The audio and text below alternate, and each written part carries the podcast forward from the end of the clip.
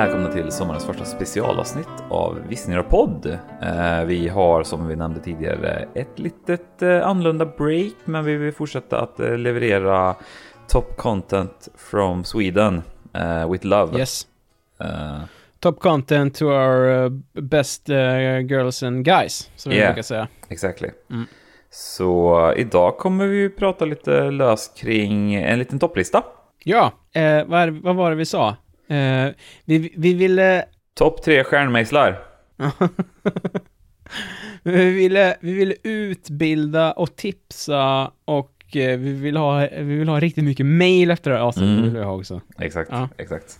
Det har varit vårt mål. Ja, nej men vi, vi, vi, vi satt väl och kollade igenom lite så här olika ämnen man kunde ta upp liksom. Så tror jag att det både var du och jag kom, eh, vi såg så här typ någon på R-Movies som hade gjort någon liten så här topplista över så här top 10 mindfuck movies och så var det kanske det absolut tråkigaste någonsin i hela mitt liv som eh, ja. 90% av allt eh, filmtipsande är där liksom. Så vi kände att vi, vi ska inte liksom så här grotta ner oss och så tipsa om eh, så belgisk gammal historia från 85 som är så här utbildande liksom. Utan det är mer kanske så generellt lite, lite så här prata lite vad som kanske är mindfuck för oss också. Inte just att en regelrätt är sån, inte att det är en sån här memento-rulle, utan bara generellt kanske så här känslan nu vet jag inte hur du lagt upp det, men jag la kanske upp det mer så här, känslan i kroppen när jag såg det här. Lite mer den mindfucken kanske. Ja, men det är precis vad jag tänkte också faktiskt. Mm. det ska liksom, man ska sitta och vara lite obekväm och lite förvirrad. Eh, samtidigt som man inte kan slita sig från skärmen också. Exakt, så det, det kommer absolut inte vara någon så här smal skit. Vi, nu är vi, vi kommer vara maxbreda idag. Tillräckligt breda för att majoriteten av er säkert redan har sett eller hört eller eh, liksom varit med om det här vi kommer att prata om. Mycket möjligt faktiskt. Mm. Mm. Mm. Samt, ja, då blir det ju så här, du, du är ju inte vi bättre än R-movies. Uh, men vi är, vi är bättre än R-movies. Mm, faktiskt. ja, vi liksom, det är så här, när man har sett så mycket så går det tillbaks igen. Mm. Så att man liksom förstår vad det egentligen mm. var som var bra från början, eller hur? Precis, varvet runt. Och för att låter lite högtravande så är det kanske tredje varvet vi är på va? Ja, något mm. sånt. Uh, jag tror faktiskt det. Ja men det, nej men, det, ja, men just, jag tänker på det varvet runt, så här, man har ju kommit till den fasen i livet där man har så här, kommit förbi all, eh, så här, all svår film. Så nu sitter man liksom och bara hetsar så här, bad boys. Liksom. på den nivån är det ju. ja men så här, lite hetsar så. att Michael Bay alltså- geni. Den ska man faktiskt passa sig lite för också. för att, eh, han är bara, jag tror han är bara geni eller bara väldigt eh, driven. Ja. Det är inte samma sak det, eh, alltid. Nej, absolut inte, absolut inte. Vad, vill du, vill du take it away eller? Eh, yes, vi börjar topp trean här. Topp, topp tre, topp, topp tre med Linus och Stefan. Ja, ja bra. Min första mm. är uh, en liten film som heter Mulholland Drive. I can't believe it. I'm just so excited to be here. I'm in this dream place. This one comes highly recommended. Dream place. What are you doing? Get out of the car.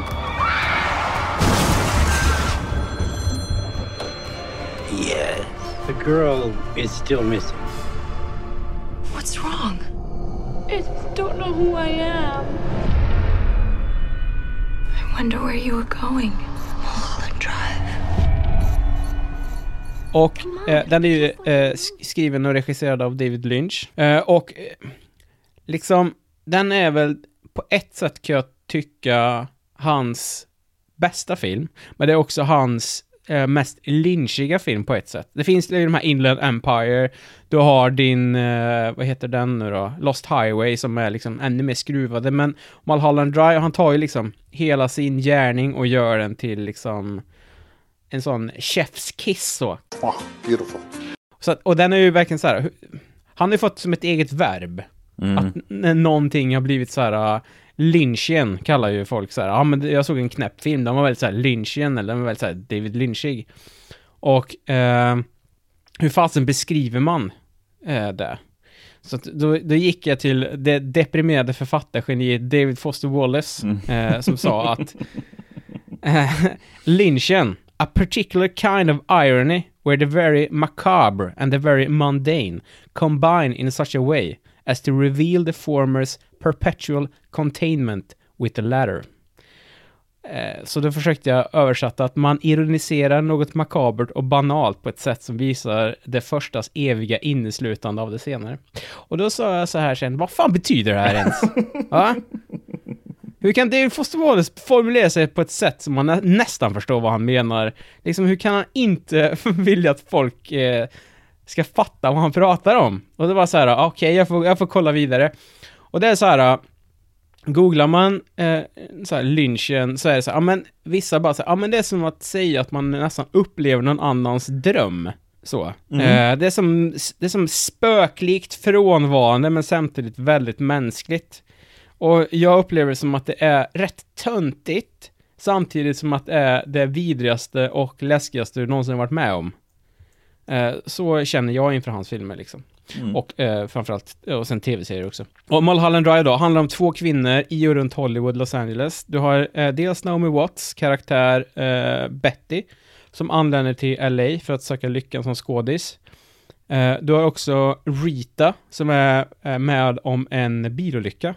Och eh, kravlar sig ur det här vraket ner och in i en lägenhet som sen Betty kommer till som hon har lånat av sin, jag tror det är, är det typ moster eller någonting tror jag va? Mm, jag har för mig att det är något sånt där. Jävlar länge sedan jag såg den nu när du pratar om den.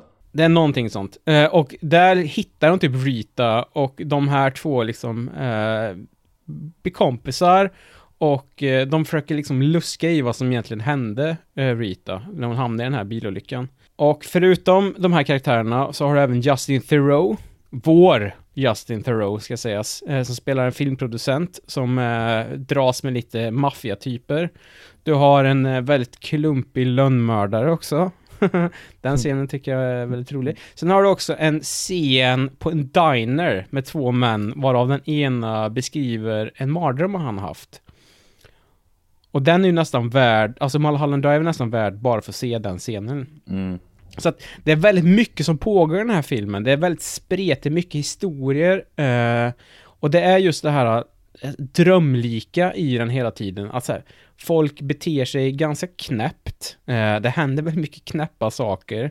Ehm, så man liksom så här, den, jag, jag upplevde den som ganska svår att hänga med i, men man sitter ändå där, typ som, man kan liksom inte sluta titta på den typ. Och vi kan säga det också att eh, uh, Mulholland Drive började som en, en tv-pilot för ABC. Eh, men efter de, efter de såg vad Lynch hade spelat in och de bara så här, nej, det här är inte för oss. Eh, han hade bland, jag tror han hade en sån close-up på en hundskit. Och de bara så här, nej, nej, jag tror inte det här. Och då bara så här, okej, eh, så då fick Lynch, eh, han fick eh, lite pengar för ett franskt eh, bolag och så spelar han in resten året efter. Och det liksom bidrar till det här att så här, två tredjedelar känns, okej, vi är på väg någonstans och sen så bara pang! så bara byter han liksom helt och hållet. Så att, jag vet inte, ibland så kan man uppleva det som att så här, att det är som att han liksom bara spelar in massa knäppa saker utan mening och så, så låter han bara publiken så här, äh, men de får liksom ta hand om det här och, och så får de hitta på, alltså, hitta på vad det egentligen är som händer. Men ibland så känner man också så här att, ja men den här mannen är ju uppenbart ett geni liksom. Eh, och den här filmen är ju verkligen så också. Att så här, det är så mycket scener som är så här staplade på varandra som är så sjukt bra. Alltså individuellt. Men tillsammans blir det som en väldigt märklig enhet alltså. Och det är just det där, så här, lite, det är som en, det är som en ljus mardröm hela den här filmen, eh, tycker jag. Det är, som, det är så mycket obehaglig stämning, eh, bland annat när Naomi Watts är på den här eh, auditionen. Mm. Och de bara säger, ja, ah, vi får väl se vad hon kan nu då. Och hon bara kör så hårt så att det är helt galet. Bland annat så ska hon ju liksom så förföra en äldre man där. Och han är också bara så här, stoppa in den där, är så jävla knäpp. Och jag bara så här, ah, det, det är någonting som inte liksom, det är något som inte, som inte stämmer här liksom. Det är någonting med eh, David Lynch-grejer som gör att så här, jag, jag ständigt återkommer till dem, även fast jag liksom inte blir klok på dem. Och jag är ju fortfarande så här, tycker jag om det här? Jag är inte säker, men jag kan typ inte sluta titta på dem liksom. Det är något så här fascinerande. Och eh, Mulholland Drive är, ja men den kan jag faktiskt rekommendera, även fast man liksom du har en, eh, jag tror den är ganska lång, så typ så här, två och en halv timme eller någonting. Mm, och du kommer sitta något där efteråt. Du kommer sitta där efteråt och endast kommer du älska det eller så kommer du hata det. Men du kommer ha haft en väldigt speciell tid framför dig i alla fall. Så att, ja. Och uh, vi ska väl säga det också. Alltså, uh, mindfucket här då, för mig är den här allmänna surrealismen som hela det här Mm. utspelar sig i. För det är väldigt mycket konstigt som händer alltså. Så att, ja. Mulholland Drive. Ja, alltså eh, lite oförtjänt att du inte nämnde våran eh, Billy Ray Cyrus också i en nyckelroll i filmen. Eh, Ja. Som Gene Förlåt. Pool Guy. Ja, ja, men det är den lite, är, den är stark faktiskt. ja, men det är väl kanske också lite där som... Jag vet inte riktigt vart Billy Ray Cyrus var i sin karriär eh, 2001 när den filmen kom, men det är väl lite det också som... Jag tror inte han var, jag tror inte han var stekhet om vi säger så. han var inte household. Nej, Household var han, men han var inte stekhet alltså. Han hade ändå, han hade ändå Achy Breaky Heart eh, liksom i bagaget. Så. Ja, men så, det är väl lite där också som är just med där, att, eh, den här sammansättningen av scener, liksom, eh, att han går väldigt mycket på magkänsla och han liksom känner Mm. att vi petar in, ja men liksom när Watson-gubben där, vi petar in den här gubben här. Det finns ju så Mm. himla bra scen i eh, On the Wild at Heart tror jag, när de står i hotellobbyn där och de håller på och letar efter Sally Ripley och Lardons karaktär som jag helt glömt bort vad hon heter. Men där finns det ju också en sån jävla... Ja, precis. Ja, snyggt. Uh, det finns också en sån jävla korkad scen när det är liksom en man, jag kommer inte ihåg om man bara har ett ben eller om man sitter utan ben i rullstol tror jag. Uh, eller att han har amputerad arm och sån skit. Fan vad länge sedan jag såg det. Ja. Men det är sån där... Uh, känns, alltså det, det är mer så här att han petar in element som gör det så... eh, det, det lyfter hela scenen på ett väldigt Mm. konstigt sätt gör det. Lite, jag för mig, vi har nämnt det förut också, men det finns ju en klassisk grej är ju så här, första Twin Peaks-säsongen när liksom eh, Lara Bone Flynns morsa eh, sitter i rullstol okommenterat. Alltså de, de gör ingen grej av det. Eh, Nej, Eh, i, i vanliga fall på den, speciellt när den kom sen 90-talet, att man stoppar, här, en person i rullstol fick inte vara med på tv liksom. Eh, på det sättet. nej, om eller, det inte, nej precis. Om det, inte, om det inte fanns en anledning ja, till om det inte var liksom, så här bärande för handlingen så stoppar man ju inte in en person Ja. i rullstol. Så det är ju som det elementet Nej. som jag tycker om så himla mycket liksom. Och sen märker man ju också att det var kanske just vid Mulholland Drive som du sa det liksom att han hade planerat någon form av pilot. Eh, Eller det var väl det Ja. som planerat och han bygger upp flera olika, det är ju rätt mycket karaktärer och sidohandlingar med i den här filmen liksom. Så. Precis. Nej, spännande, spännande topp ett. Om du var klar där. Ja, jag var klar där. Jag Ja. var klar. Vi ser, vilken, är, vilken är din första? Ja, det är väldigt kul för nu kommer det låta... Vi har liksom en oberoende jury bestående av våra två hundar som har faktiskt sett över våra listor innan du och jag hade kontakt med varandra. Och jag hade ju faktiskt Twin Peaks The Return som min nummer ett. Eller eh, ja, Ah. Den första jag ska prata om i alla fall. Dubbel-lynch, då förstår ni hur, hur mindfuckig den här personen är. Ja, Nice. Ja.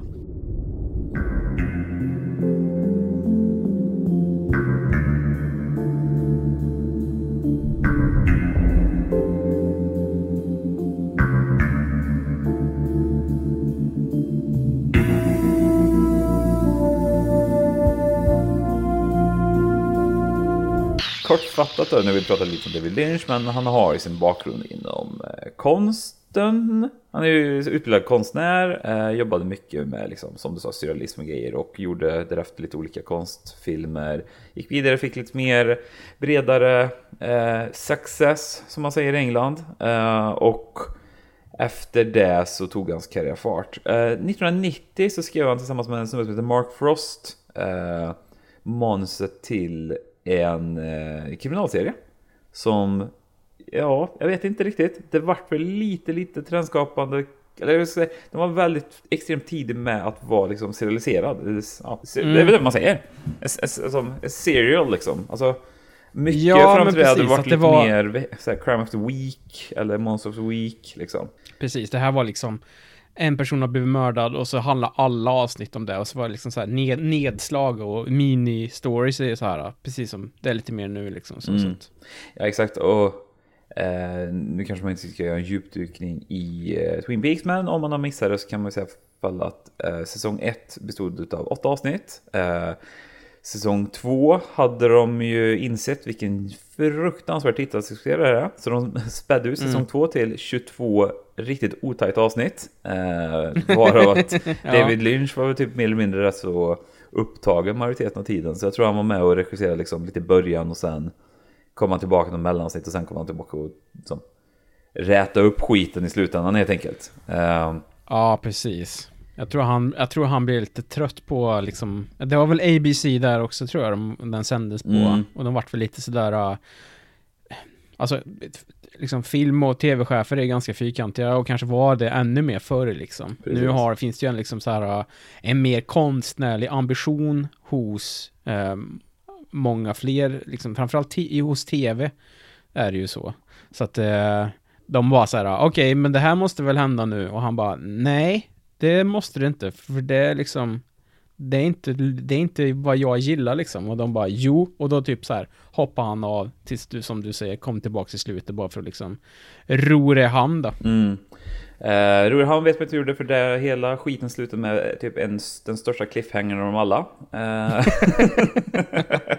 han gjorde alla fall ett eh, riktigt galet sista avsnitt. Uh, eller de två Ja. sista, vad fan det var. Men däremellan han gjorde lite film. Han gjorde, försökte göra Mulholland Drive eh, tv-serien, gick åt helvete. Eh, 25 år senare dock då, så var det dags igen. Och 2014 så annonserades det att eh, det skulle komma nio stycken avsnitt efter liksom efter det här långa uppehållet så skulle man få nio avsnitt eh, av David Lynch och Mark Frost där, liksom. Eh, Mark Frost är väl generellt han som skriver ut lite, enk- lite förenklat då. Det är han som bygger själva liksom, grundhandlingen och David är med och skriver men kanske penslar ut lite bredare innehållsmässigt liksom. Men Mark Frost är väl den man kan liksom applicera själva grundhandlingen för liksom. Eh, Det finns en prequel-film som heter Firewalk With Me 92 också som är också helt annorlunda kontra tv-serien också. Det är så här stämning och ton liksom. Ja, och det var ju inte så här, det var ju kul också så här, okej, det kommer en Twin Peaks-film här nu. Ja. Okej, då får vi äntligen veta bara så här, nej, nej, nej, nej, Nej. det är en prequel hörni. Precis. Så här, Ja. Mörkret som är den filmen också. Eh, Ja. Och tonaliteten är ju helt off jämfört med andra. Liksom. Eh, det vart lite, lite eh, kall på linjen, men de lyckades komma fram till en deal där till slut att det blev 18 stycken avsnitt då, i säsong. Istället. Eh, Ja. Och lite för att koppla tillbaka till det du pratade om, om de här löst sammansatta sakerna, så kanske man landade lite här också i det. Eh, Att det är 18 avsnitt som är skapade på sätt så att man ska se det som typ en enda lång, liksom 18 timmars film. Folk som har suttit och väntat här i 25 år insåg rätt så fort att fan, det här är kanske inte riktigt det vi hade velat ha. Eller rätt sagt, det var inte det här vi förväntade oss eh, lite. Nej. Han tar ju rätt många omvägar eh, för att nå fram till mål till slutet och jag vet inte hur mycket det är att nå i mål i slutet heller. Men det som också fascinerar mig med den här serien är kanske också den att eh, lite som du också, som jag nämnde tidigare, liksom att det är så fruktansvärt mycket, liksom, det är sån jävla bra cast som har ställt upp på den här och det är så jävla många bra sammansatta scener som kanske liksom i slutändan inte spelar någon roll liksom. Vi får ändå liksom, eh, liksom jag hade ju som sagt kanske helst velat haft en regelrätt uppföljare men jag är ju som sagt lite av en lynch-stan även om jag har verkligen lugnat ner mig på den fronten. Eh, så backar jag ändå liksom det här vi fick liksom. Liksom han ville berätta något mer än bara liksom, historien om eh, huvudrollsinnehavaren Dale Cooper. Eh, och han liksom ta med oss ändå på rätt så bra 18, 18, tim 18 timmars resa där vi får liksom eh, göra nedslag i gamla som tittarfavoriter. Även om det bara är liksom, lite löst, några fem minuter här och där så tycker jag liksom att han, vi, vi besöker de här personerna och ser vart de är idag och jag tycker vi får ett rätt så bra avslut på allting. Det är main storyn som vi liksom inte riktigt liksom får det vi vill ha. Om du förstår menar, liksom, utan Det är alla de här karaktärerna runt omkring och liksom vi blir också introducerade för en rad nya karaktärer. Alltså, alltså det är så fruktansvärt mycket folk här också. Och man ska inte heller skämta om att Twin Peaks och Fire Walk With Me är ju väldigt bärande också för handlingen, att man har sett den. För Mm. jag menar, David Bowie är ju med i den filmen som... eh, och Just det. Ja, fan är han spelar? Jeffrey... ah, Jag kommer inte ihåg vad han heter, det var så jävla länge sedan men han har ju en väldigt bärande roll i Fire Walk With Me. Eh, problemet är att han gick bort, men de väljer ändå att ha med han i den här eh, tv-serien där han spelar liksom en kittel istället. Eller liksom, hans karaktär spelas av en stor kittel. Eh, ja. Nej men och sen så, ja vi bara river av några liksom, bortre från maincasten om ni har redan koll på dem. Så här, så här, vi har Robert For Forster, vi har liksom Naomi Watts är med, eh, Laura Dern kliver på igen, hon är ju med lite i Fire Walk With Me om jag minns rätt. Eh, Okej. Don Murray är med, Madgen Amick, ja hon är med. Alltså alla de här godingarna kommer tillbaka. Vi har Jim Belushi i världens mest utdragna scen. Jennifer Jason Lee är med. Tom Sizemore dyker upp. Alltså det är så jävla mycket. Tim Roth i en Ja. roll liksom. Ja, man kan hålla på. Men Caleb Landry Jones som jag pratat rätt mycket om dyker upp. Matthew Lillard dyker upp i rätt så bärande roll. Så, Just det. så det är det där som blir också att alla de här nya karaktärerna, alltså serien utspelar sig för fan knappt i Twin Peaks liksom. Eh, Det blir Nej. mer att de gamla karaktärerna blir som biroller och sen så är det bara en massa nya personer liksom som dyker upp då. Eh, Sen finns det ett avsnitt där som är rätt hypat så det är inte, jag är inte den första som säger det men om det är avsnitt 8 är typ topp 5 bästa man sett på tv liksom. Det är många sådana topp 5 just nu från oss, du och jag men det finns mycket att hämta där och är man liksom är man i det lite. Det, det kräver väldigt mycket att titta men jag tycker att de 18 timmarna som jag la på det där, det, jag ångrar inte en sekund av det liksom. Det gör jag inte. Nej. Är det, det känns också som att eh, en sån riktigt god fan-edit skulle den där serien behöva kanske. Ja, så länge så här Baltzar Getty får en eh, mer framträdande roll. Det finns en scen med Ja. honom eh, som han med och han spelar någon form av liksom ett skumrask, någon gangster eller någon, liksom, Ja. sånt där. Och hela scenen, det är liksom den, liksom, det är där man får lynchgrejen. Han ska möta Dale Cooper och man förstår liksom inte riktigt någonting man pratar om. Avslutar allting med att dra ett trolleritrick med att elda upp liksom, en lapp. Och man blir så här, hur fan gick det här till? Och så bara går han ut i rummet och så är han inte med mer. Så det är ju, ja, Alltså det är det som är så kul, alltså med typ såhär eh, Twin Peaks, The Return, det är såhär David Lynch har ju ett stall med skådisar som han har jobbat med och det känns som att han fick med alla i, i den liksom, Ja. i Return. Så alla som har kanske varit med i någon film eller så här, de har bara liksom så här dynga in allihop liksom. ja, ja visst. Alltså den här castlistan, det här kan vara den längsta castlistan jag någonsin varit med om i hela mitt liv faktiskt när det kommer till liksom. Och det är också kul att så här, du, han skulle ju kunna be om typ egentligen vem som helst. Eller så här, det är ju verkligen så, ändå hatar du Lynch eller så älskar du Lynch. Och så här, han är ju lite som så här, eh, som när Terrence Malick skulle göra återkomst liksom med den tunna röda linjen. Ja. Så, lite, lite så är det ju säkert med eh, Twin Peaks The Return också. Att så här, alla ställer upp om de liksom så här, och de behöver typ inte få betalt, de vill bara liksom få vara vara med. Det är det som är så kul med typ så här, tunna röda linjer så här. Vem var det som trodde han var huvudkaraktär och sen det så kommer han till... Nej, jag tror det var Adrian Brody var det. Ja, Adrian ja. Brody... Adrian Brody kommer till premiären på den tunna röda linjen och tror att han är huvudrollen i den filmen. Ah. Och så har liksom Terrence Malick bara, nej vi klipper om det här, så är det Jim Caviezel istället huvudrollen. och så Adrian Brody bara är med lite i bakgrunden, han har tagit med hela familjen och sådär. Så, att- Mm. ja. ja, nej, fick en li- liten sidospår också. Alltså, ja, det, är, det är ju någonting med liksom Lynch som gör att så här, äh, det är så konstigt och det är så knäppt och det, som vi redan har varit inne på, det är verkligen ett mindfuck att sitta och titta på det. För det är som du säger, liksom så här, äh, en, en, en karaktär dyker upp eh, och så fattar man ingenting och så avslutar han med ett trolleritrick. Typiskt är också så här, apropå Baltasar Getty, Lost Highway. Mm. Är det, den börjar med Bill Pullman eller börjar med Baltasar? Den börjar med Bill Pullman. Ja, exakt. Så halva filmen är Bill Pullman en karaktär och sen så bara är, så typ vaknar han upp en dag och sen så har han bara bytt till Baltasar Getty. Och det är Yes. liksom så här, okommenterat också. Det är liksom det som är så att han bara byter och det är liksom, man får ingen förklaring, man får bara liksom så här försöka hitta förklaringen typ inom en själv liksom. resonerar du med det, skönt, då kan du nog fortsätta kolla på Lynch-grejer. Om inte, gå vidare liksom. Om du inte gör som jag och bara så här att plågar dig själv med jämna mellanrum liksom. Precis. Ja, snyggt. Nej, så det var min eh, etta på listan. Eller ja, det är Mm. liksom orankad lista, men det var den första jag pratade om. Den första, precis. Yes, eh, min andra då, är ett mindfuck på ett litet annat sätt. Eh, det är en dokumentärfilm som heter The Barkley Marathons. The Race That Eats Its Young. First rule of Barkley is don't talk about it. If you talk about it, then we don't, you're not going to be part of it.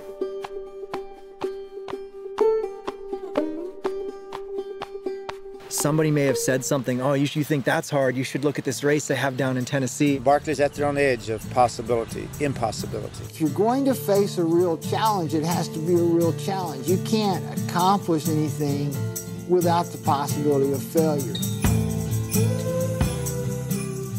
Och eh, Barkley Marathons är ett ultramaratonlopp eh, i liksom terräng, eh, traillöpning, som genomförs i Frozen Head State Park i Tennessee i USA. Och det går ut på att eh, deltagarna ska ta sig fem varv runt en bana som är mellan 3 till 4 mil lång. Eh, och eh, fem varv, så det blir totalt mellan, ja, kan det bli då, 16, 17, 18 mil där någonstans. Och det här måste genomföras eh, på under 60 timmar. Och de först, klarar du tre varv, då har du gjort en så kallad fun run. Eh, klarar, klarar du fem, så blir du i stort sett odödlig. Vi ska säga det att när det, från där det startade 1995 tills eh, 2022 så är det bara 15 deltagare som har fullföljt loppet. Jag vill också säga det att det är ungefär 17 000 höjdmeter de här personerna tar upp och ner under de här eh, 60 timmarna, så att det är ju en hel del backar. Så att, eh, bara för att liksom en liten recap, du ska springa fem varv på 3-4 mil, du ska upp och ner för branta backar på 2,5 dygn i tuff terräng, som fan. Eh, banan är inte uppmärkt. så att det är liksom så här, du, och du får inte ha med dig GPS, så att du, du får bara en karta, liksom så här. Och för att du ska liksom bevisa att du har sprungit runt så ska du samla in eh, eh, boksidor som han, den här som har eh, gjort banan då, har lagt ut. Han heter för övrigt Gary Cantrell, kallas för Lazarus Lake. Eh, och han är en karaktär, han är en karaktär i sig, jag kommer till det. Ehm, det jag ska också säga att banan blir också tuffare för, var, för varje år också. Så han gör den liksom lite mer sadistisk för varje år. Så att när du har klarat det här så har du sprungit massa mil och du har gått upp för Mount Everest typ två gånger kan man säga. Loppet är inte öppet för allmänheten. Det är typ hemligt om man ansöker. så att det är så här, det är lite så här, får du ens komma och springa Barkley så är du liksom i en, en så här liten sluten skara personer så. Du måste vara väldigt hängiven till liksom terränglöpning.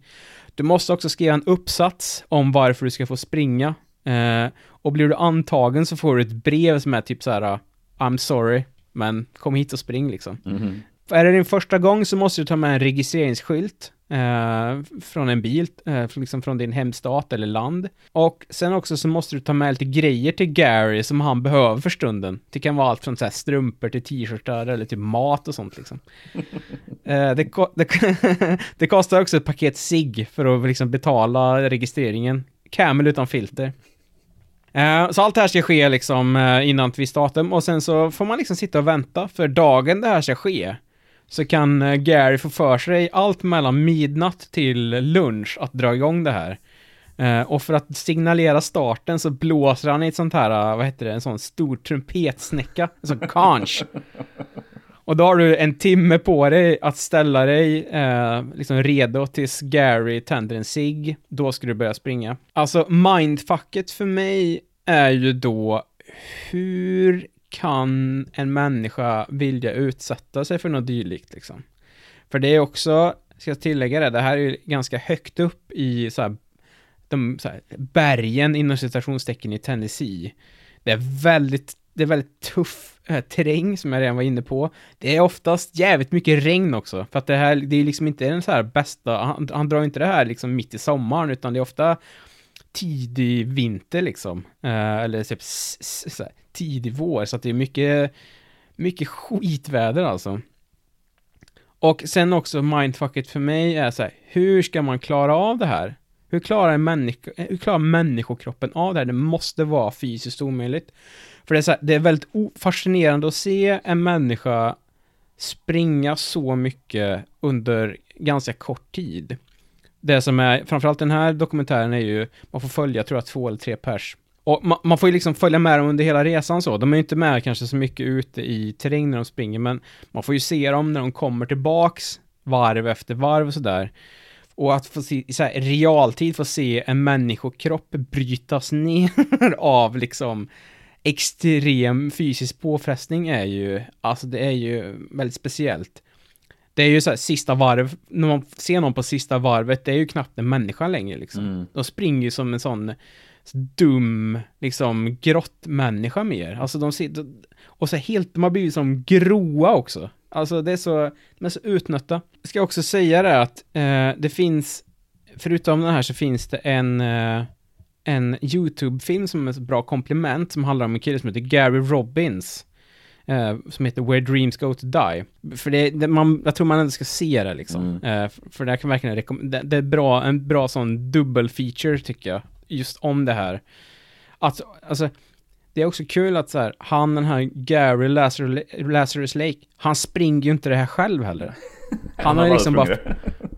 Han, han, han blev inspirerad till att göra det här för att det var någon som flydde från ett fängelse en gång och liksom så här tog sig bra långt och liksom höll sig undan och han hörde, läste det här i tidningen och bara så här det där var ingenting det, det där hade jag kunnat gjort själv. Så. Ja. Och efter det så bara gick det några år och bara så här, drog han igång det här. Då. Så att liksom så här, han, han, sitter ju mest och bara och röker cigg och skratt, skrockar liksom när folk kommer in och ser ut som skit liksom. Otroligt provocerande människa faktiskt. Verkligen. Han är, ja men såhär, ändå så, ja men det är lite, han är lite sådär också såhär, ändå så gillar man honom eller så hatar man honom liksom. Mm. Jag kan tänka mig att folk ser på honom som att han är liksom bara en sadist, men det är också, det finns ju något kul i att såhär, göra en sån här grej han tar inte på sådär jättestort allvar, fast alla gör, för det är som prestige att klara det här, i och med att det är så få som har gjort det. Eh, och man sitter, jag sitter ju och bara så här, vad är det som egentligen får de här människorna att alltså, så här, klara av det? Alltså jag mm. kan förstå det här uh, i att vilja liksom försöka sig på någonting omöjligt liksom. Men mindfucket för mig kanske handlar mer om så här, uh, den, fjärde varvet, femte varvet, vad är det i dem som får dem att liksom ta sig vidare? För att det, det ser nästan ut som att de så dör när de kommer fram på den nivån är det liksom. Så att jag, man, blir, man, man sitter verkligen och fascineras över hur mycket kroppen klarar av. Jag kan verkligen rekommendera om man får ta, jag kommer inte ihåg vart man kan se den, men den, den finns där ute liksom. Jag vet, Netflix äh, bak... brukade ha den, så jag vet inte om den ligger kvar där kanske. Ja, uh, det var där, nog där jag såg den tror jag. Mm. När den, så, så Barkley Marathons, The Race That Eats Its Young och Where Dreams Go To Die. Den finns i alla fall på YouTube vet jag, så att den kan man se på. Så att, uh, ja, det är min, uh, min nummer två, utan inbördesordning. Snyggt! Ja, jag mm. vet när jag såg den filmen så kände vi kanske lite samma sak. Jag förstår inte varför man utsätta sig för det här liksom. Men jag vet att jag tror jag kom fram till att det är ju så här högpresterande akademiska män som känner att de inte har så mycket mer i karriären att ta sig an. Så därför måste de börja löpa ultramaraton. Ja men det är faktiskt, du, du har rätt i, det är så mycket ingenjörer, mycket så här mm. nätverkstekniker eller du vet så här, ja, det är så högintelligenta Läkare. människor. Ja men det är verkligen det, så här, högintelligenta personer som vill bara pusha sig. Mm. Kroppen, de har redan pushat hjärnan typ. Det är väl det de har gjort liksom. Och nu vill de pusha kroppen också. Hela den här uh, ultramaraton uh, grejen är jag otroligt fascinerad av. Och man blir också inspirerad, men sen så sätter man på sig liksom löparskorna, springer en kilometer och liksom så här uh, är så nära på att gå rakt ut i väg, vägen och bli påkörd av en bil för att det är hemskt att springa alltså. Det är det värsta som finns. Så, ja. ja, snyggt. Ja, Jesus. Jag rekommenderar ja. den också till alla. Den är, det, mm. det som jag gillar med den också så här, i den här tiden av extremt så här, högproducerade dokumentärfilmer också, så är den här, så här den är typ sinnessjukt low key, eller low-fi är den ju också. Det är ju verkligen bara så här, det är ju någon med någon liten DV-kamera som bara har filmat ihop en massa dret och klippt liksom. Ja, alltså det är ju inte liksom... eh, jag såg ju den här The Cave, Mm. eh, som jag kan, kan rekommendera också. Om de här eh, thailändska eh, pojkarna som fastnar i en grotta. Och det är, den, den är ju verkligen så här påkostad National Geographic dokumentär, där man ser att så här, det här kostar pengar liksom. Men som du säger, den, den, den, den lirar väldigt bra med själva grejen, den här Barkley-dokumentären, att så här, det är som du säger, här, någon åkt, någon åkte upp med en ganska billig kamera och filma och skiten. Men, men jag tycker att Mm. den är ju väldigt så här kompetent gjord ändå. Man, man, jag Ja, tycker att den är absolut, bra ja. liksom.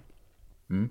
Ja, Så det är ju inte, det, har, så det är inte bara liksom ämnet som är fascinerande, utan det är också även, även filmen är ju väldigt bra. Så, så att, Mm. ja. Your only chance to survive or evacuate is to leave with us. With us. With us. Eh, Min nummer två på den här lilla listan är Thomas Winterbergs Festen från 1998. Nå, hvordan har du det? Jeg har det godt. Ja, så. Ja. Er du det! Nu skal jeg kraftedeme sige dig noget, du! Nu gider det køre lidt hurtigere.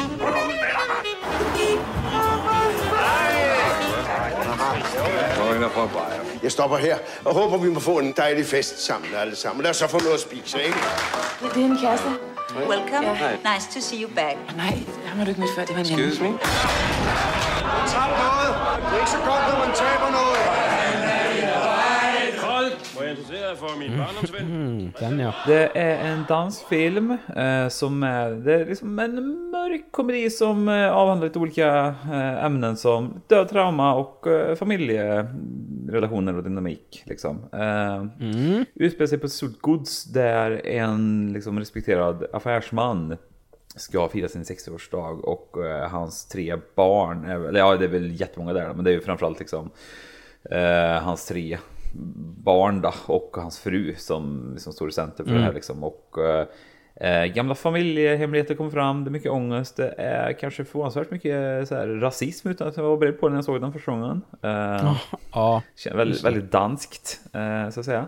Eh, det är ju den första filmen, tror jag, som följer den här liksom Dogma 95-rörelsen som startades av, av Thomas Winterberg, där, Lars von Trier, eh, Christian Levering och en Sören Kragh Jakobsen. Um, Mm.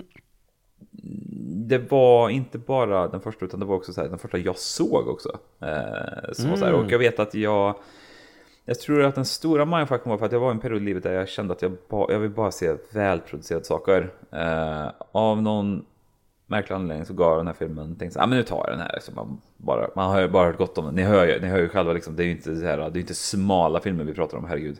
Är det inte. Nej. Men jag tror liksom för mig så var det väl kanske den att det var nog första gången jag kände liksom att eh, de här tråkiga reglerna som jag ska dra här alldeles strax, liksom att man ska göra liksom film, film på ett väldigt lågproducerat, naturligt sätt. Liksom, för att Mm. liksom skala ner så mycket som möjligt. Jag tror, liksom i öppningsscenen så märker man att så här, åh herregud, den här filmen kommer bli svår att se igenom rent produktionsmässigt. För det där kan jag vara ibland att så här, Mm. ja, en del filmer Mm. känner jag bara rent produktionsmässigt när, när det har med ljud och klippning och allting, bara säga det kommer inte gå liksom. Men, eh, men jag vet att jag blev så fruktansvärt gripen av den här filmen när jag såg den. Så att eh, det var kanske också min första liksom kyss med den danska ångesten på ett annat sätt också som jag hade inte riktigt Mm. hade varit med om tidigare. Och jag trodde inte man kunde liksom bli så himla berörd av en film som jag blev när jag såg den här faktiskt. Liksom. Och då skulle jag också vilja lyfta fram att många av de här liksom, dogmerna då, liksom, det är ju de som kanske gör filmen så, som, så bra som den är också. Liksom. Man märker verkligen hur Mm. de har spelat i den här styrkan. Då. Jag, kan, ska, eh, jag har ju lite svårt för den är ju väldigt pretentiös. Är den ju. Så Mm. du ska få lite så här kyskhetslöften här då, som det så fint heter. Eh, Ah.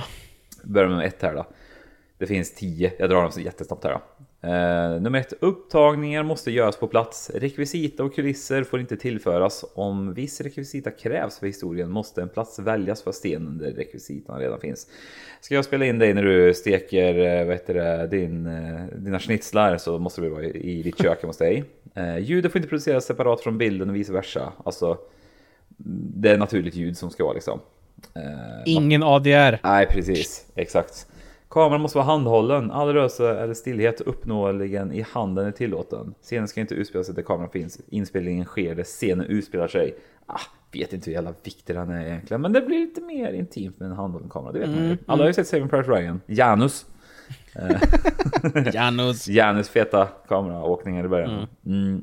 Filmen måste vara i färg. Ljussättning är inte tillåten. Alltså, naturligt ljus då. Eh, vilket det finns en sån fruktansvärt bra exempel på i den här filmen. Idag är ju också kameror är ju så fruktansvärt mycket bättre filmkameror på att liksom det dynamiska omfånget med att liksom kunna ha naturligt ljus. Alltså typ som Revenant, typ Mm. skitbra exempel på så här. Här har vi naturligt ljus boys. Och så har de världens Mm. fräschaste kamera. Det här är ju filmat med typ Lars von Trier, eller jag vet inte, Thomas Winterbergs morsas semesterkamera. Och då, då är det ändå lite eh, produktionsmässigt skickligt och få till den här naturliga ljussättningen i en del scener liksom. Alltså det ser ju bedrövligt ut en del gånger liksom. Eh, ja, här optisk redigering eller kamerafilter är förbjudet. Filmen får inte innehålla ytlig action. Mord, vapen och dylikt får inte komma. Tidsmässigt och geografisk framförliggande är inte tillåten. Det vill säga filmen måste utspela sig här och nu. Eh, måste Mm. vara en actual runtime. Genrefilmer är inte tillåtna. Eh, filmformatet måste vara klassiska Academy 35 mm. Ja, det funkar bra. Regissören får inte krediteras heller. Det är också jävligt skitnödigt men ja. Mm. Vem är jag att döma skitnödighet? Eh, liksom. Nej, så jag tror liksom anledningen var- det är som att när jag såg den så var väl första gången man fick här, smaka på hela den här jävla dogma-hypen som jag vet inte ens om mycket hype det var men eh, ett väldigt skitnödigt regelverk på papper som funkar nog så fruktansvärt bra. Sen ska man ju inte sticka under stolen med att Thomas Winterberg är ju inte heller då den sämsta regissören som finns där. Han gjorde ju som Nyligen så vann han ju vad heter det, Oscar för En runda till till exempel. Med Mm. Liksom. Så han, eh, han, han vet ju vad han håller på med. Nej men det är alltså så här som du säger, det, jag tror ju att de här reglerna är väl, alltså, det är ju ett sätt att liksom bara vara lite svår såklart. Vi ska väl inte sticka under stolen att det är så. Ja. Och det är också så här, jag vet, när, när kom den? 97? 98. Eller något? 98. Det känns också som att det är så himla tidstypiskt att, vad heter det, liksom män i en viss ålder på 90-talet skulle vara lite så här. äh, Det var ju, de skulle vara på ett visst sätt Mm. liksom. Det här, det, man, alltså, det skulle, det skulle vara lite asshole, som skulle vara, de, de gillar ju att se sig själv som genier liksom. Ja, Så. autörer. Ja, så att, jag, jag, och som du säger så här, man ser på det där, jag, jag ser också på de där reglerna och kanske, men mer när man var lite yngre och bara så här, fan vad coolt ändå att de Mm. gjorde det här liksom så. Men det är ju också, det är extremt skickligt gjort som du också säger och det som blir är ju det här att det är ju extremt mycket ångest, det är väldigt mycket konfrontation och sådär och det här sättet som den här filmen skildras på det är ju som att man är där mer eller mindre liksom på den här jävla festen Mm. och det hade ju inte, det hade inte blivit samma grej om det hade varit liksom du vet såhär, äh, vad heter han? Eh, inte Roger Corman men du vet vad jag menar eh, Bond och vad heter det? Han som har en egen podcast som är världens kändaste filmfotograf. Eh, Roger Deakins. Exakt. Ja. Hade Roger Deakins varit där och liksom så här, äh, ka, så här kranat sig igenom den scenen med liksom världens dyraste lins. Det, alltså, det hade varit snyggt och det hade säkert blivit jätteeffektivt men nu är det liksom så här äh, en son som liksom så här bara spyr familjehemligheter ut på bordet liksom på en, på en liksom trött släktfest och man är, det känns som att man mer eller mindre är där liksom. Eh, så att, nej den är, den är faktiskt helt otrolig, det Mm. måste jag säga. Ja, jag tror att det är en, en alltså jag, jag börjar se Idioterna av von Trier, men jag tror inte jag så klart än. Nej. Så det här kan nog vara den enda Dogma-filmen jag har sett också, faktiskt. Mm. Nej, du som sett också. Det är så här, ja. Är också. Ja. Är vad det är liksom. Eh, jag tror nog, ska man välja camp där så tror jag nog, det är lite synd för Lars von Trier på något sätt har ju fått bredare hype. Men jag tycker nog att Thomas Winterberg är den starkare av dem. Om man ska liksom ställa de två bredvid varandra lite. Alltså det är svårt, jag tycker ju Jag tycker ju ändå om von Trier, jag kommer liksom inte undan där. Nej. Jag tycker ju Sen så kanske Alltså det är jävligt svårt alltså. Ja, Men det, är, det, det, det, det, är det är en annan diskussion det. En annan diskussion det. Men du, vad, vad skulle du säga är det största mindfucket med festen för dig då? Alltså är det att han får till, att han får till det med så små medel Ja, eller? det är Ja. liksom med så små medel och så anlagt. Och framförallt för så länge sedan också. För man ser ju, jag, eh, vad det är lite också jag vill gå in på att den här typen av produktion ser man ju hela tiden idag. Alltså inte hela tiden, men man ser det väldigt ofta liksom kring liksom, den stora indievågen som har varit här de senaste åren. Att det går att skapa den här typen av filmer. Jag vet liksom inte hur det såg ut innan 98. Det är där jag känner lite, jag är lite för ung för att komma ihåg hur det såg ut innan 98. Eh, Mm. liksom, den här liksom, sättet att göra film på, naturligt ljud, eller framförallt att man inte använder liksom, miljö, man använder bara miljöljud i, i film liksom, för att ändå förmedla. Du behöver liksom inte fuska till med liksom, att lägga på eh, ett skitbra soundtrack för att liksom, uppnå en effekt, utan det är kanske där jag kände liksom, att det är så länge sedan och att de gör det så fruktansvärt eh, som bra. Och det är en film som eh, jag tror liksom att den kommer alltid hålla. Det är, så här, det är svårt att se att den här Mm. filmen någonsin inte kommer fungera liksom. Det, jag håller med. Det som, är, det som är så jävla kul också på ett sätt och väldigt deprimerande på ett annat sätt, det är ju också så här, äh, ibland kan man ju sitta så här och drömma sig bort och bara fan det skulle vara kul att göra en film äh, någon gång. Och så känner man bara så här, ah, men det är så mycket man skulle behöva och bara så här, Mhm. fan det, det är så här, jag har, inte, jag, har inte, jag har inte pengar till att göra en film. Och så bara vet man om att så här, de gjorde den här för liksom så här äh, 800 kronor och en, och en limpa röda prins liksom. Och så har man ju också nu för tiden bättre grejer än vad de någonsin kunde ha då liksom. Mm. Så du har, du, du har liksom en, en, en iPhone som filmar i liksom 4K om du vill.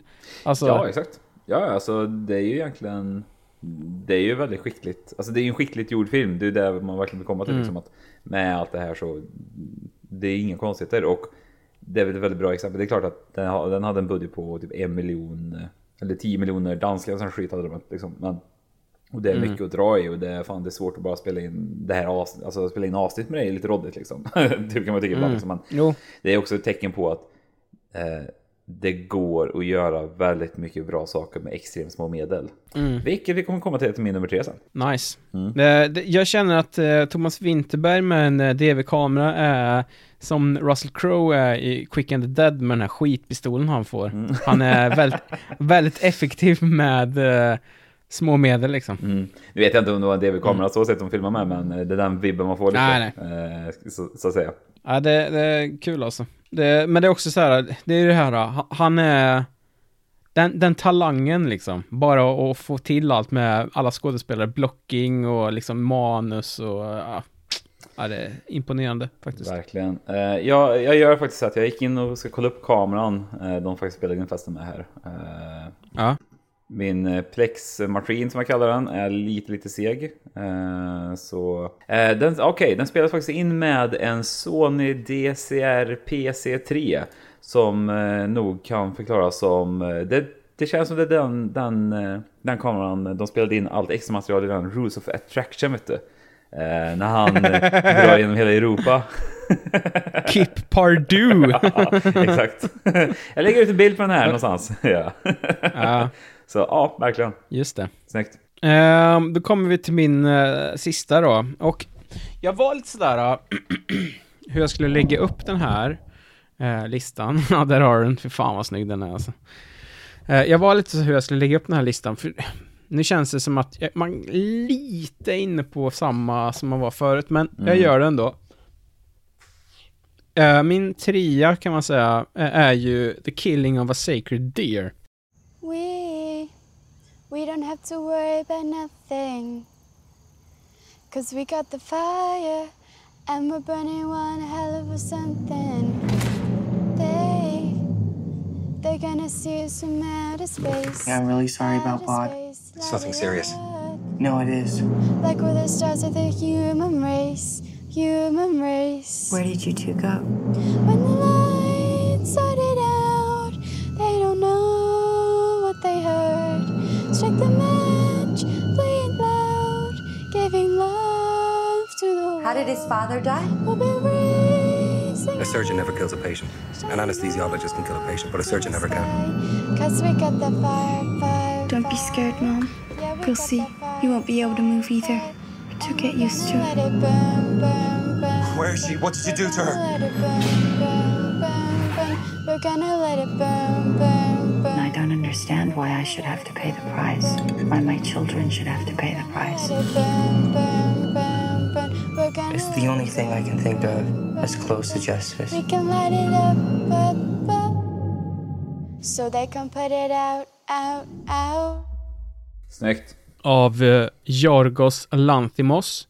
Som är en, eh, av, om ni inte liksom hörde namnet, så är han en, han är en grek. Mhm. Eh, han har gjort en massa film. Han har, har ju vunnit eh, massa Oscars. eh, Med den här The Favourite med Emma Stone bland annat. Han har gjort en film som heter eh, The Lobster. Han har gjort en Dogtooth. Och han har ju en förmåga att få en att undra vad fan det är som pågår här egentligen.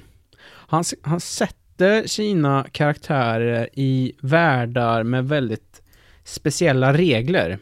Och han får de här karaktärerna att liksom få dem att, eh, mm, eh, att, det ska, att det blir naturligt just för dem, kan man säga. Så du har liksom så här, The Lobster med den här dystopiska världen där du liksom, du får inte vara singel för länge, för då förvandlas du till ett djur. Djuret får du bestämma själv. Så att eh, för att råda bot på om du blir singel får du åka iväg på liksom ett retreat och så har du ett visst antal dagar på dig att hitta en, en mate for life. Annars så blir du ett djur. Eh, så. Och det är så här, folk bara kommer dit och bara så här, köper det.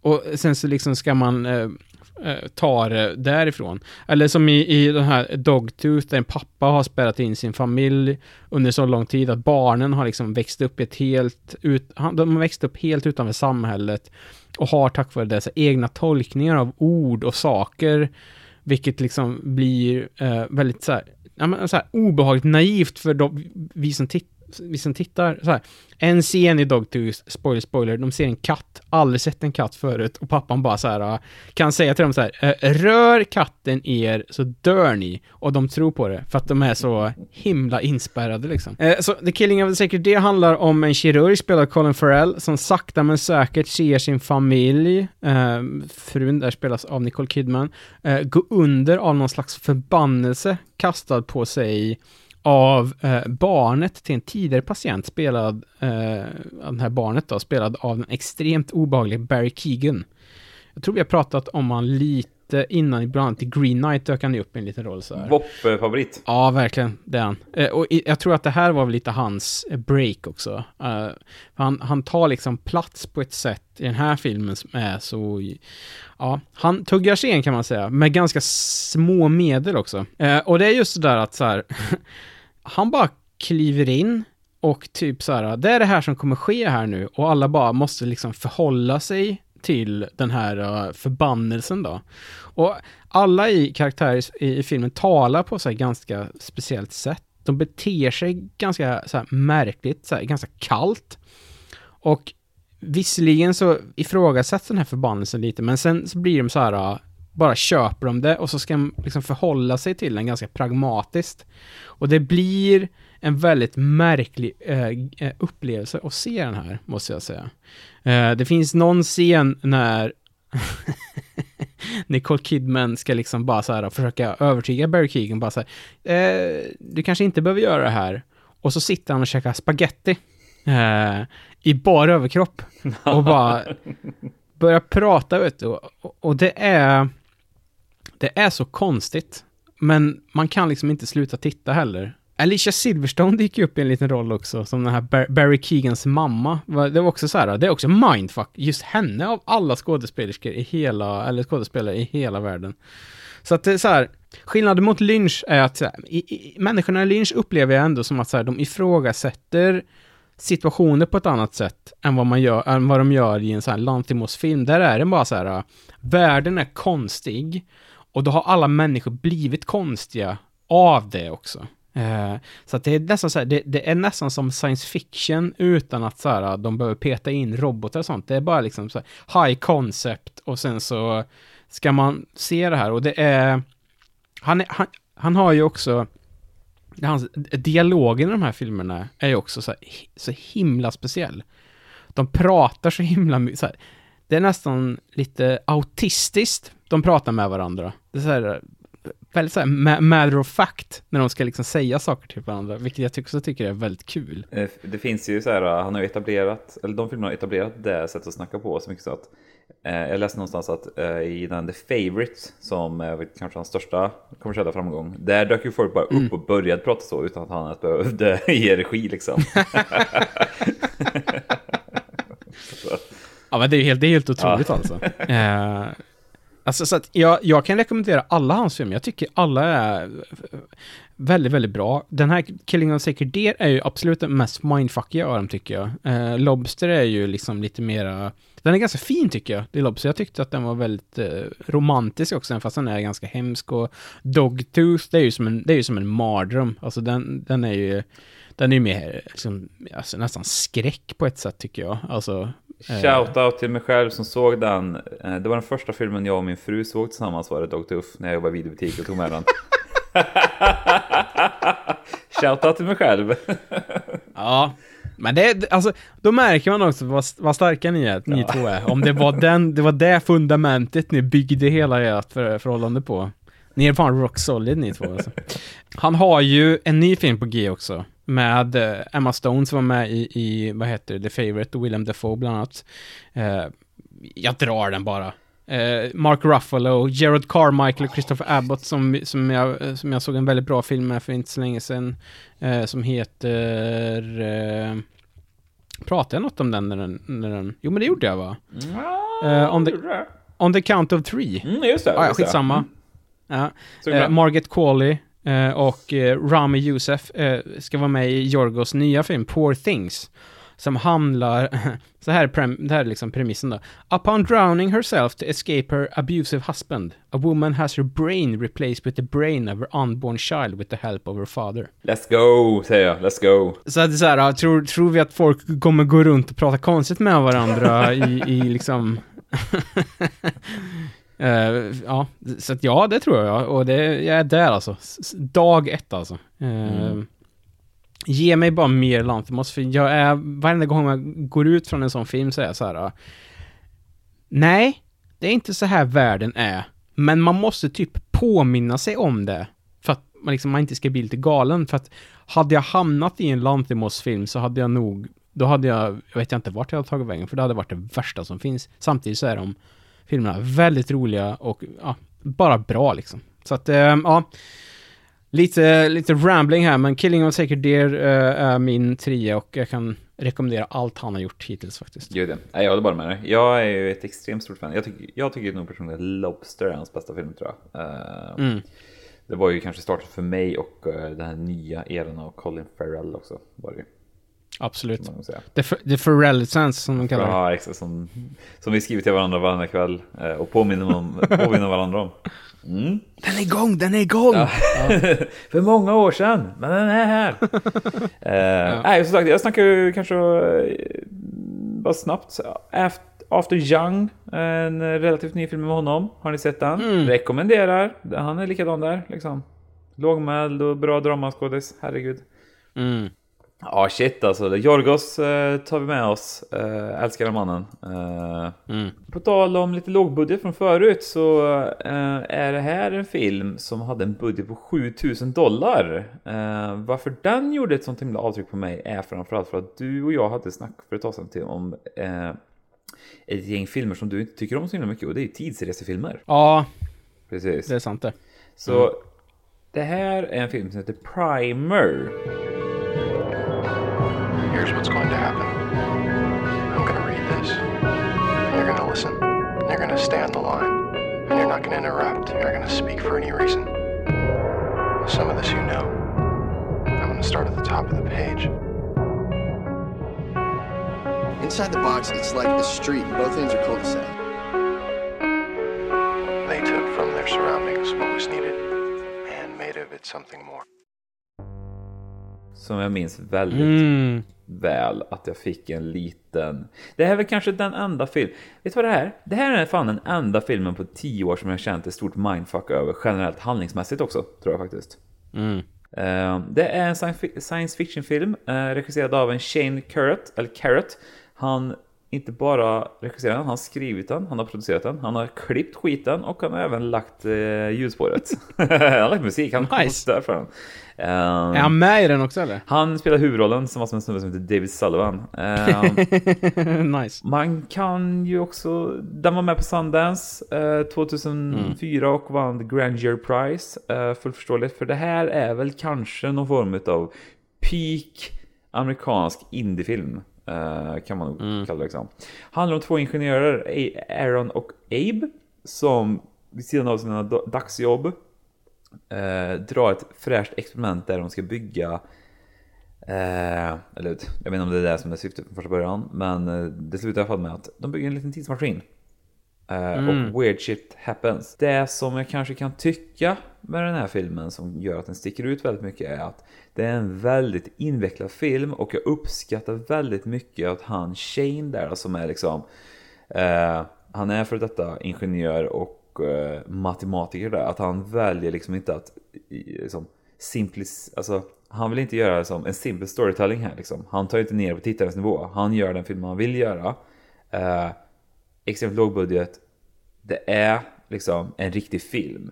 Det vill jag verkligen komma fram till. Det är liksom inte som om du och jag hade spelat in våran liksom nere på pizzerian här liksom och vårt gangsterdrama på pizzerian utan han lyckas ändå med extremt små medel göra en film och han lyckas ändå liksom göra någonting så fruktansvärt skruvat och man får ha liksom jag tror, eh, liksom, jag tror det som fuckar mig mest är liksom att den sägs ju vara liksom den filmen som representerar tidsresor mest autentiskt nu då. Om man ens skulle liksom skriva under på att tidsresor finns som ett koncept liksom. Mm. Ehm, och det liksom blir någon form av ja, med psykologisk sci-fi, lite thriller i det hela också. Som sagt, jag vill inte spoila allt för mycket av handlingen. eh, för jag förstår det inte själv. Nej, men jag tänker att eh, är man sugen så kan man se den. Det är ändå Mm. lite saker som händer i en som eh, jag tycker att man kan liksom unna sig. Och jag tror liksom att det var det som var den största mindfuckningen, som att det var först, som det är en sak med David Lynch, för det vet man så himla mycket om David Lynch innan kring hans liksom, filosofi att göra film. Eh, Mm. Här har man bara liksom en extremt liksom, tekniskt, liksom, tekniskt lingotung film. Eh, som ändå liksom gör sin grej. Alltså det finns ju på nätet finns det liksom, det, det finns ju liksom långa inlägg på nätet kring som hur funkar filmen. Det finns tidslinjer och allting. Alltså när det kommer till klassiskt tidsresenära filmer så finns det ju alltid det så här, this is a timeline. Eller så här, Mm. vi snackade lite du och jag innan inspelningen här om eh, eh, multiverse i MCU. Liksom. Ja. Den rätt straightforward. Där, där, är- där snackar man ju så här, förgreningar är ju en klassisk grej. Mm. Liksom, att man hoppar över hit och så blir det så här. Eh, men vad händer där borta? Här är det lite mer liksom, en väldigt tät historia kring hur liksom, det här processen går till. Och det som jag tycker är också så jävla gött med den filmen att den är så fruktansvärt i liksom när det kommer till tidsresenära filmer så är det alltid liksom mycket slangar, det är maskiner, det är kryotuber. Den är så fruktansvärt low-fi den här filmen. Så jag tror det är det också som blir den största mindfucken, att det är liksom det är, inte, det är inte två killar som hoppar tillbaka i tiden liksom och eh, skjuter Hitler. Utan vi snackar typ så här, vi hoppar tillbaka en timme i tiden och, och gör något annat liksom. Så jag tror liksom det är den mindfucken också, att det, är liksom, det är inte något liksom, spektakulärt med, alltså det är som klassisk, klassisk sån forskargrej. Så här, jag vet inte hur mycket du följer det här nya teleskopet James Webb. Det är så här, för mig är det så här, de har skickat upp ett teleskop och tagit lite bilder. Det är en stor kamera. Liksom. Medan Ja. i forskare, alltså väldigt förenklat, men medan i forskarvärlden så är det, eller liksom inom, ast, inte, inte astrologi utan astronomi så är det en big deal liksom. Ja. Ja, men, det är, så här, det, så det här. osexy science är det, för den gemene mannen liksom. Ja. Men det är just det där, som du, apropå det här med James Webb, det är ju väldigt många så som känner så också tror jag. Mm. Att så här, vad är egentligen, vad är egentligen som är att hurra åt det här? Mm. Det, var no, det var någon som bara så här, äh, hade lagt upp nu på Reddit, såg jag idag, jämförde Hubble mot James Webb, samma bild. Mm. Så gjorde man en sån här, du vet så här, s- ställde dem typ bredvid varandra så här, så man kunde eh, kolla liksom så här. Samma bild och man bara säger ja okej, ja men lite mer ljust på James Webb, absolut. Eh, ja men det var, det var coolt liksom så. Och, och de bara säger nej nej, ni förstår inte. Ha, Hubble har fått det här, Men då har de också tittat på samma punkt i två veckor. Mm. James Webb gjorde det här på 12 timmar. Mm. Och så, så att viss, viss, eh, liksom, när det kommer till såna här grejer så kom, måste det också komma med lite förklaring för att man ska liksom uppskatta det här konstiga tror jag. Exakt. Eh, så, så, så att, ja. Ja, men det blir lätt kontextlöst liksom när man bara får liksom eh, ja, om vi ändå, eh, det svarta hålet är den klassiska bilden som jag är så fruktansvärt oimponerad av när folk bara säger vi har tagit kort på svart hål. Det ser ut som typ ett födelsemärke liksom. Eh, det är som om någon zoomar in på min rygg. jag kan köpa storheten men jag tycker det är lite såhär, ja, jag inte fan alltså. Ja. Jag vill ha en wallpaper ja. Jag vill ha en sån, i nästa uppdatering av iOS, vill, eller av liksom OS liksom, Mac, så vill jag ha liksom Mm. en sån riktigt fin bakgrundsbild på ett svart hål. Då, då kommer skiten ner mig. Alltså man vill ju typ så här att James Webb ska liksom så ta kort på liksom så här en marsian som ute, sitter ute och skiter i utedasset. Då blir man så här, nu förstår jag, nu förstår jag varför vi la alla miljarder på det här liksom. Det är ju det. Exakt. Det är så här, det för det blir så, det är som du säger, det blir så kontextlöst, men det blir också väldigt abstrakt. Ja, Jaha, vi har tagit kort på en, vi har tagit, tagit kort på en galax som är 13 miljarder Ja. år gammal. Hur kan man ta in det? Man kan inte ta Nej, in det. det är för stort, liksom. Det går liksom inte. Nej men så Primer eh, 2004 eh, av Shane Mm. då, som har gjort allt på den filmen som ni kan tänka er. Eh, Mm. Han var även catering också på den filmen var. Bara piroger också. Piroger med Rydbergs bearnaise på. Vad heter det? Det är länge, jag tycker en diger lista vi bjuder på ändå. Mm. Ehm, och som sagt, det är ju här, det är ju liksom så här lite obvious choices. Ja, Eh, verkligen. Vissa, men vi, vi kan verkligen rekommendera allihop. Sen så finns det ju liksom så här, jag, jag skrev lite bubblare också, Mm. eh, som man också kan liksom så här pynta med. Det har ju eh, Jacobs Ladder, som jag tycker är väldigt, väldigt bra, som jag pratade lite om tidigare, den här eh, Tim Robbins-filmen. Eh, det har ju den här Coherence som kom eh, 2013. Som eh, lite, jag ska inte säga att det är som, lite som Primer, men det är, de, spelar, de spelar kanske i samma eh, sport. De Absolut, samma absolut. sport. Det är samma, det är samma Eh, liga. Eh, Den Coca-Cola ja. Cup-ligan i, i England. ja men det är så här lite av, avskalad, väldigt heady liksom eh, så. Du har ju, om man vill gå med på mindfuck när det kommer till visuellt, du har ju, vad heter det, Gaspar Noas filmer. Mm. Kanske En- Enter the Void är ju den trippigaste av dem. Mm. Om man vill bara liksom ha 100% liksom eh, ögongodis på ett sätt liksom. Mm. Eh, Vad hette hans eh, senaste, inte hans senaste, men den eh, festfilmen? oh, vad hette den då? Ja, vad fan hette den? Eh, Klimax. Eh, Ja, precis, den kan, den kan jag också rekommendera. Ja, Ja. precis. Ja, alla hans filmer egentligen, herregud. Ja.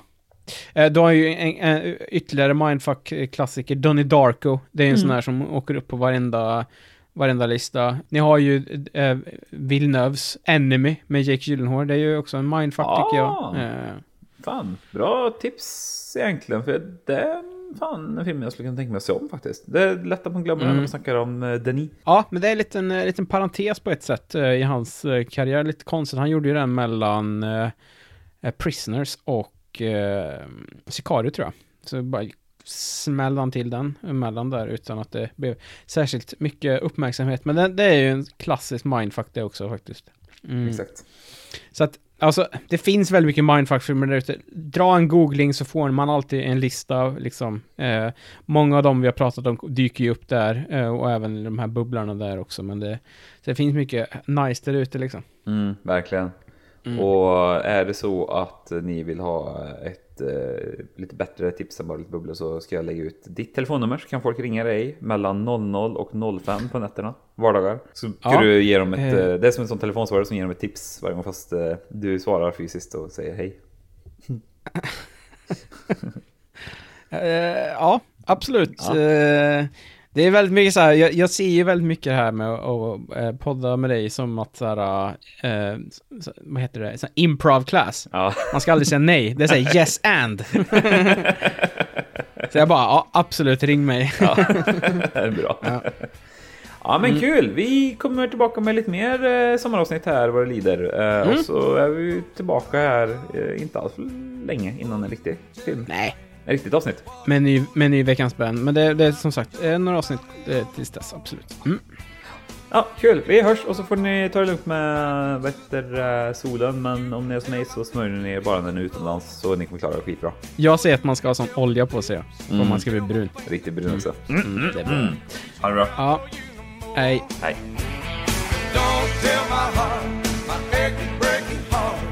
Just don't think you'd understand. my heart, my aching.